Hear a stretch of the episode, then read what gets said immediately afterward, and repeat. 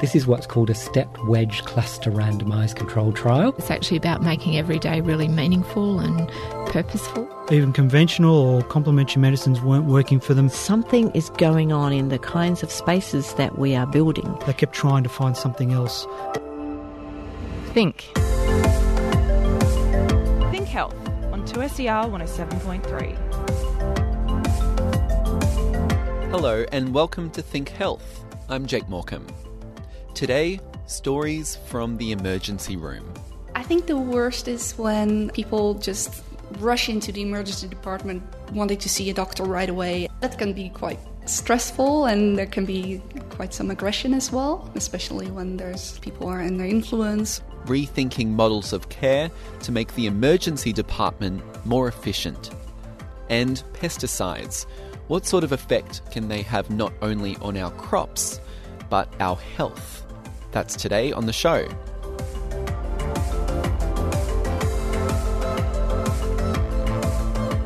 It might surprise you that your hairdryer could contain silver. And it might shock you further that exposure to that silver could form antimicrobial resistances in your body. Silver has a long history as an antimicrobial, but the growing abundance of nanosilvers, tiny silver particles, in everyday consumer products is making our bodies accustomed to their antimicrobial effects. These are some of the findings the i3 Institute at the University of Technology Sydney has found in their research. Dr. Cindy Gunawan is one of the leaders behind this research and is looking at how silver in things like our hair dryers could mean we lose nanosilver as an important antimicrobial. Um, nanosilver has been incorporated into medical devices such as wound dressings to treat burn wounds, to treat chronic wounds, for example, like those found in diabetic patients, and also to treat pressure ulcers because these wounds are prone to infections. So, nanosilver is used there to fight these infections. Nanosilver has also been incorporated in urinary catheters, in tracheal catheters and also in the central venous catheters. What are they? Urinary catheters are used to drain your urine. For example, if you just have had an operation, then you can actually urinate, so you need to put a catheter in to be able to drain your urine. Studies have shown that there are infections associated with the insertion of these catheters. The purpose of having nanosilver on these catheters is to actually prevent these infections by bacteria. And nanosilver has been coated on implants too, prosthetic implants. Like what? Knee replacement, for example. But worryingly, nanosilver has now been incorporated in vast areas of consumer products. There is this commercialization of nanosilver by capitalizing consumers' fear of germs. So they're putting nanosilver almost everywhere now. They're putting it in personal care products, in toothpaste, toothbrush, mm. soaps, in deodorants, in clothing, in socks, in household appliances, for example, in fridges, washing machines, air conditioners, in food and beverages as coatings in food containers. Nanosilver is actually also being taken as a dietary supplement. That's quite worrying. In um, shavers and, and personal care products, hair dryers, and so on. Wow. Yeah, and even in baby products, in bottles, in teats, and also in blankets and toys. So silver is a mineral. Yeah. It's mined and then somehow and Yes. then inserted into So- these products. Yeah, so silver as an antimicrobial has been known for decades. People's in the, like a 13, 1400, you know, like they use silver spoon, silver fork, for example, for its antimicrobial activity. And because of this advancement in nanotechnology, scientists has now been able to actually synthesize silver particles in really, really tiny size.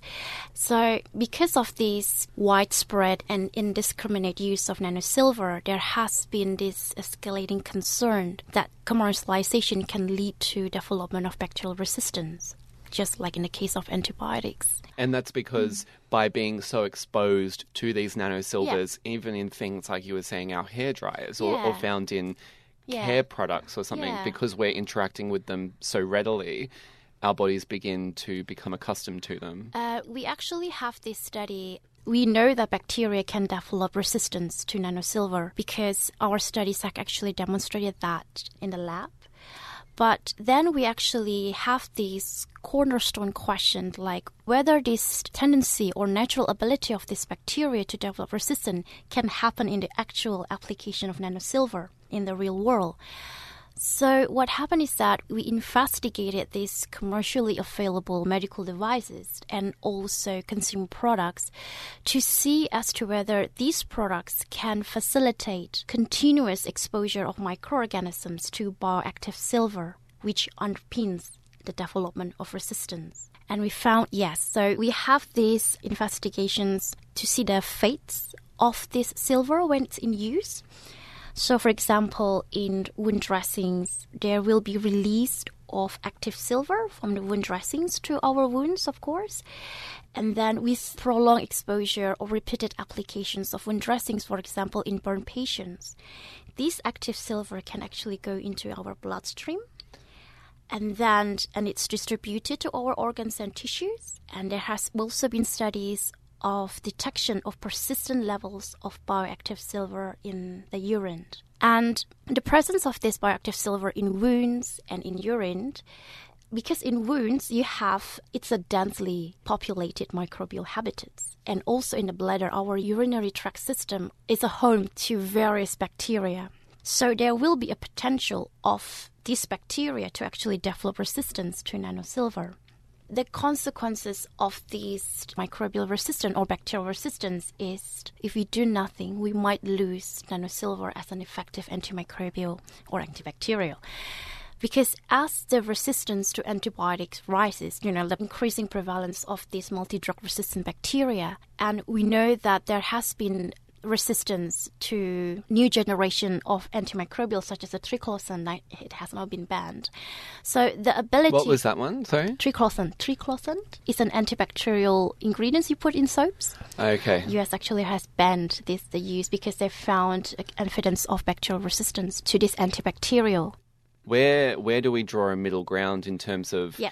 good use of nanosilver, but avoid developing these resistances yes. if possible? If I was asked what are the main messages of this study, the first is we would like to actually raise an awareness from the public that this nano silver has been incorporated in consumer products, not just in medical devices.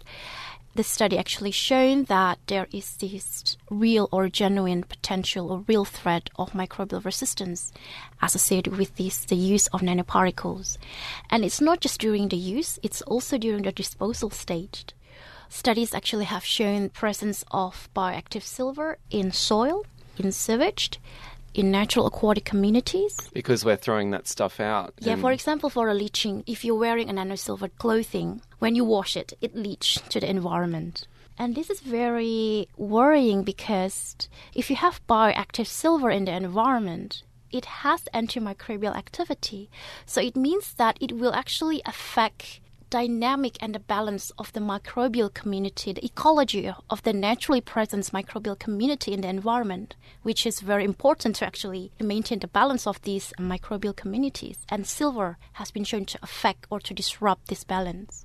One of the other main message is we would like to actually advocate for a more judicial use of nanosilver. And the study actually urges for effectively regulated nanosilver before we actually put nanosilver into hair dryers, for example, we need to actually think or assess the benefits versus the risk. For the nanosilver to be incorporated in wound dressings, for example, it has been proven to be effective because it kills the bacteria. But in hair dryers or silvers taken as dietary supplements, we didn't actually see what's the benefits of that. Dr. Cindy Gunawan, Chancellor's Research Fellow in the i3 Institute at the University of Technology, Sydney.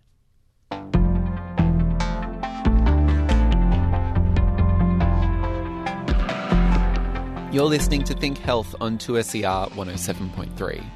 The emergency room is one of the last places you intend to make a visit to, but apparently, too many of us are regular visitors. Overcrowding is one, if not the major strain on the emergency department, with so many people coming in putting pressure on finite resources. These pressures then have a snowball effect throughout the hospital, as more people in emergency means more people potentially in need of hospital care. Naomi van der Linden is a postdoctoral research fellow from the University of Technology Sydney, whose research looks at models to deal with these issues of overcrowding. Naomi first recalls what her time working in emergency was like. Hectic.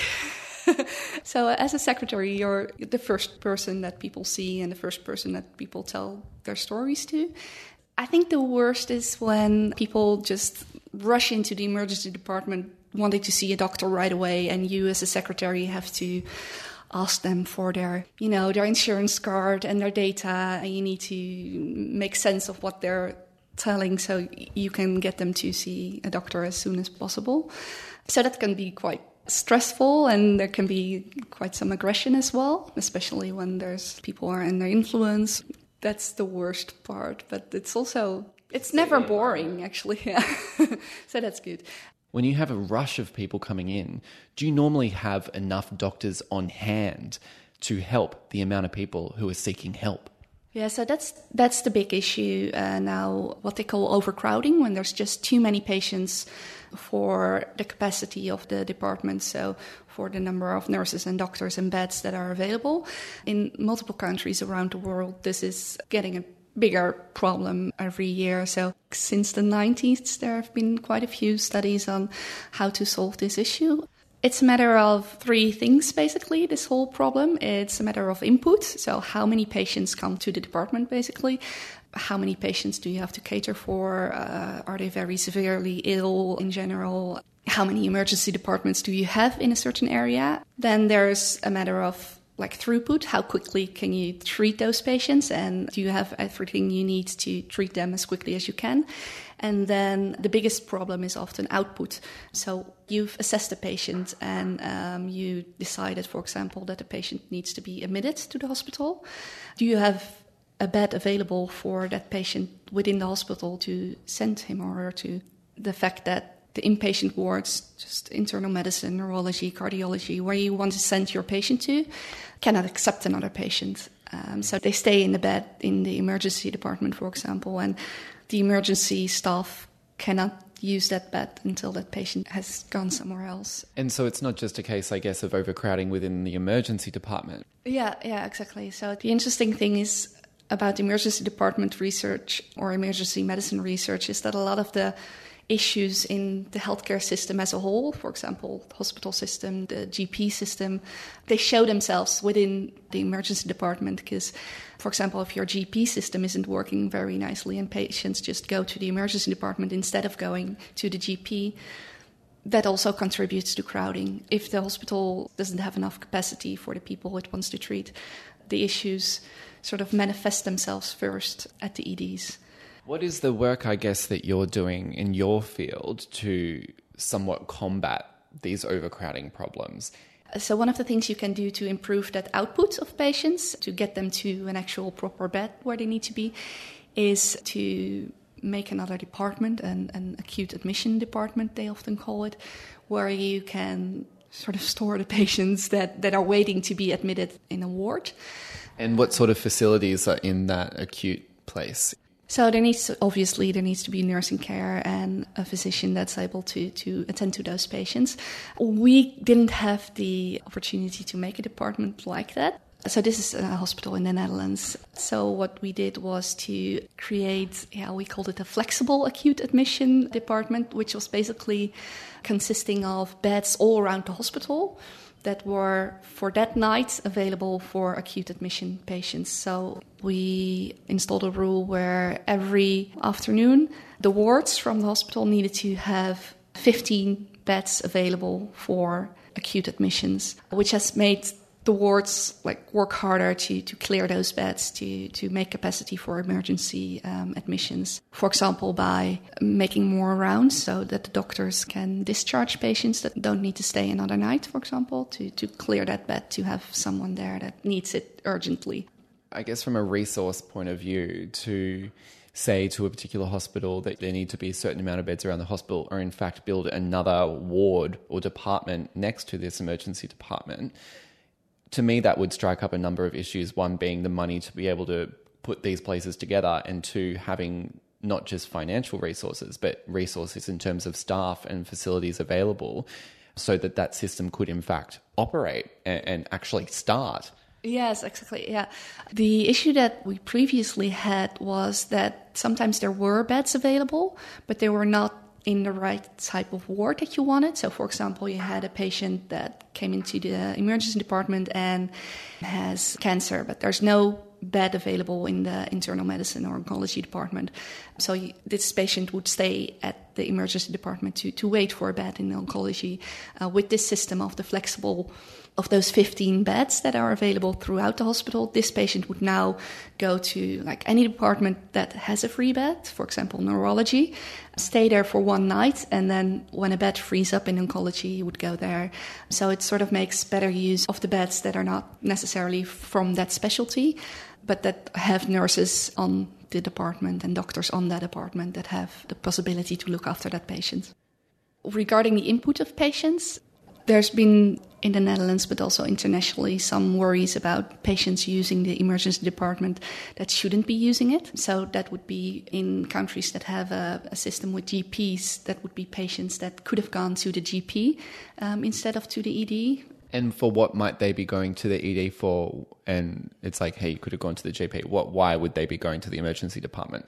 a lot of them came with injuries fall and you, you hurt your arm and you go to the emergency department without thinking about going to the GP, for example. Some patients don't have a GP or don't know how to access the GP system. In general, the assumption is that those patients that self refer to the ED could have gone to the GP first. We found that in more than half of all the cases, those patients actually needed facilities that were only available in the hospital. But in general, the patients that do self refer to the ED are less sick than the patients that are referred by their GP or that are brought in by an ambulance. Mm. In terms of a model to assess these problems, what do you see as being the proactive solution here to try and remedy something that is happening more and more because more and more people are on the planet, more and more people will need health care or, or treatment or emergency departments at some point? Yeah, I think it's really all about identifying which patients need which type of care and who's the right person to give it to them. And I think one big solution is to make better use of staff that's not the specialist doctors. So, make use of emergency nurse practitioners who can treat the people that come in with acute problems but that don't necessarily need to be evaluated by a doctor. Um, they can take a large part of the stream of patients and handle them quite efficiently for like lower cost than a doctor would be able to do that for because you really want to use your highly specialized staff to treat the patients that need that highly specialized care. Naomi van der Linden, postdoctoral research fellow in the Centre for Health Economics Research and Evaluation at the University of Technology, Sydney. What do you do when your job is taken by a robot? Where does all your e waste go? How do you split your digital assets when you break up with your partner? This is Think Digital Futures. Each week, an exploration of the moral and mind boggling questions that face us in the digital age. You can listen on your favourite podcast app. Just search for Think Digital Futures.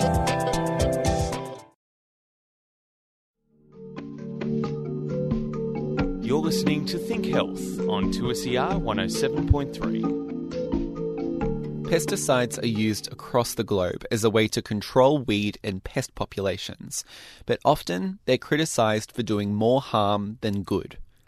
An ongoing series of research conducted at the University of Technology Sydney has found that pesticide use doesn't result in greater crop yield, and their use has severe implications on the health of farmers. This story comes from Think Sustainability. So, this particular experience would, would have been back in about 2013. Um, at that time, we were documenting outbreaks of this brown plant hopper, this, this terrible uh, problem for rice production in the region. This is Finbar Horgan, a research fellow from the School of Life Sciences at the University of Technology, Sydney. Finbar's main line of research looks at plant insect interactions and the use of pesticides. And right now, he's talking about his work in the agricultural fields of Sri Lanka. I mean, I remember watching farmers bending over to fill their canisters, and another farmer coming by and just spraying them in the face. Spraying them in the face with what? With pesticide because they're they're they're walking up and down the field spraying while the other one is filling the can. There's there's a lack of underst- Unconsciously doing that? uh, unconscious. Yeah, yeah. They're not aware. They're not aware of the dangers. They're not aware of the dangers. Uh, there has been studies. Um, I, I remember one in particular in Ecuador with um, potato producers that was very interesting, where they put dyes. So a kind of a an ultraviolet dye was put into the pesticide, and then afterwards they would photograph people to look at where the residues were, and people had it running from their nose and running from their mouth and uh, you know all over their hands. So you know, people just aren't aware of the potency, the danger uh, of the pesticides, and um, you know and how, how easily it gets it gets on them. I I remember another time myself driving a product from in, in Ireland, you know, driving from one part of the country to another, and Ireland is small, uh, and coming out of the other end, and all my face was peeling. You know, so, so these are very dangerous products.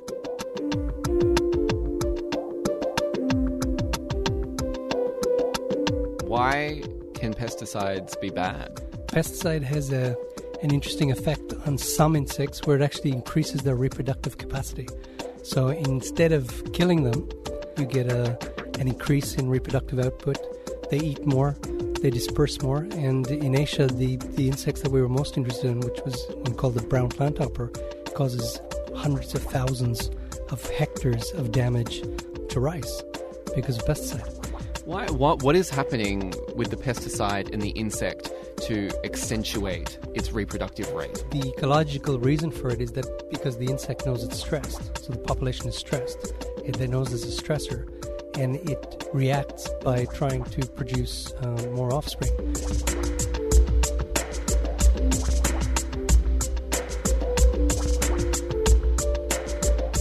This is not something that's just in insects. It actually was first discovered in sponges and sea sponges. Uh, it's a thing called hormoligosis. And it also occurs, for example, in uh, some plants. So, for example, beans. It's very well known that if, if beans are attacked by insects, they produce more. We call that overcompensation. The plant is saying, I'm in trouble. Something is attacking me. I'm going to produce more offspring. So the same thing happens with, with insects. What's in pesticides most of the time? Mainly neurotoxins. What's neurotoxins? So neurotoxin will actually um, stop neural transmission in, in insects. So these are these are quite potent. Now many of them would have been banned. No, I mean a lot of a lot of the most potent pesticides are being banned, but there are things like um, synthetic pyrethroids, which are like a, similar to defense that plants have. There are growth hormones in things like juvenile hormone, which don't allow the, the insect to properly re, uh, grow and, and develop. So a whole load of things. I mean, the worst things would, of course, be the neurotoxins. How might that have an effect on a farmer? Like, aside from just the short term exposure that you had and it was burning your face and lips, like, what are some of the long term health implications of being exposed to those sorts of chemicals on a daily basis? Oh, I think they're severe. Unfortunately, I think uh, research into the consequences of pesticide overuse has diminished. I mean, this is something that we see. Funding uh, doesn't seem to be going in that direction much anymore as we become very much uh, pro industry in, in seeking funding for research. First, of course, there's nauseas and things, and we've all gone through them. I mean, my, me myself, I've because you know working in agriculture, um, in visiting farms, uh, where I will come out with nausea, you know, vomiting or or dizzy. It worries me. I mean, I don't know what the long term consequences are, even my own health, and I avoid it very much. There are surprising things. So there was a study out recently, uh, was now a couple of years ago, that showed that farmers in the in the United States there was a link between pesticide use and depression uh, among farmers. I remember talking to a farmer in Nicaragua, in, in Central America, who had uh, bananas, and he spoke about how one of his children was born with the tongue stuck to his palate, another had um, liver problems, he himself had problems. Uh, they went to court. Uh, they won against the, the, the company that was producing the nematicide, but they only got something like fifty dollars per uh, farm worker, even though they won the case. So you know we're talking about very powerful companies as well that are protecting the rhetoric around their the, their their pesticides. You know they want people to think these are very essential products that we need, but they are dangerous. They're definitely dangerous. You're part of a campaign to get a certification of no pesticides. Can you tell me a bit more about that? What's that? Where Okay. is that? Okay, so um, normally what people see are, are there, there's sort of uh, uh, two options. They say, okay, there's organic production and there's conventional. And conventional means using chemical fertilizers, chemical pesticides, transgenics, etc., industrial agriculture. Now, I see this dichotomy as a bit of a problem because organic agriculture is difficult to do. What are some of these organic fertilizers? What are they? mainly they're mulches and, and you know dung, for example, cow dung would be used a lot, decomposing materials. Uh, chemical fertilizers then would be things like ammonia, urea, things that you can buy in a in an agricultural supply store. And when we interviewed farmers, we interviewed over 300 farmers um, in in Sri Lanka recently, and we asked them what are their main problems. And their main problem is they cannot access uh, organic fertilizers. They don't have the infrastructure around uh, uh, organic production. It's much easier to get chemical fertilizer. Now, if you get a chemical fertilizer, and remember in a country like Sri Lanka, that the government subsidizes chemical fertilizer. So straight away, the organic farmers are at a disadvantage yeah, because the organic farmer has no benefit in terms of using organic fertilizers, in terms of the economics of the organic fertilizer. Organic fertilizer would cost something like 20,000 Sri Lankan rupiah. And for the farmer, you know, after the government subsidy, will cost only a couple of thousand. So it's a huge amount of um, money that they're saving on fertilizer. One of my colleagues did an experiment with thousands of farmers in Vietnam, where he said to the farmers, you know, please grow one of your rice, half of your rice field using your conventional method, and the other without pesticides. Everything else the same, but no pesticide. And none of those farmers saw any gain from the pesticide. So what I'm saying is, if we can certify that products are chemical free, this will be a huge advance. A huge advance. Finbar Horgan, Research Fellow in the School of Life Sciences at the University of Technology, Sydney. You can find an extended version of this story on Think Sustainability, our sister program. Think Sustainability is available on iTunes and your favourite podcast app. Just search for Think Sustainability. That's all we have time for today on Think Health. If you'd like to find out anything more about today's show, head to 2ser.com forward slash think health. And if you have any questions after today's show, go see your GP. Make sure you subscribe to Think Health on your favourite podcast app. We're also available on iTunes. Think Health is a collaboration between the University of Technology Sydney and 2SER Radio. I'm Jake Morecambe. Thanks for your company.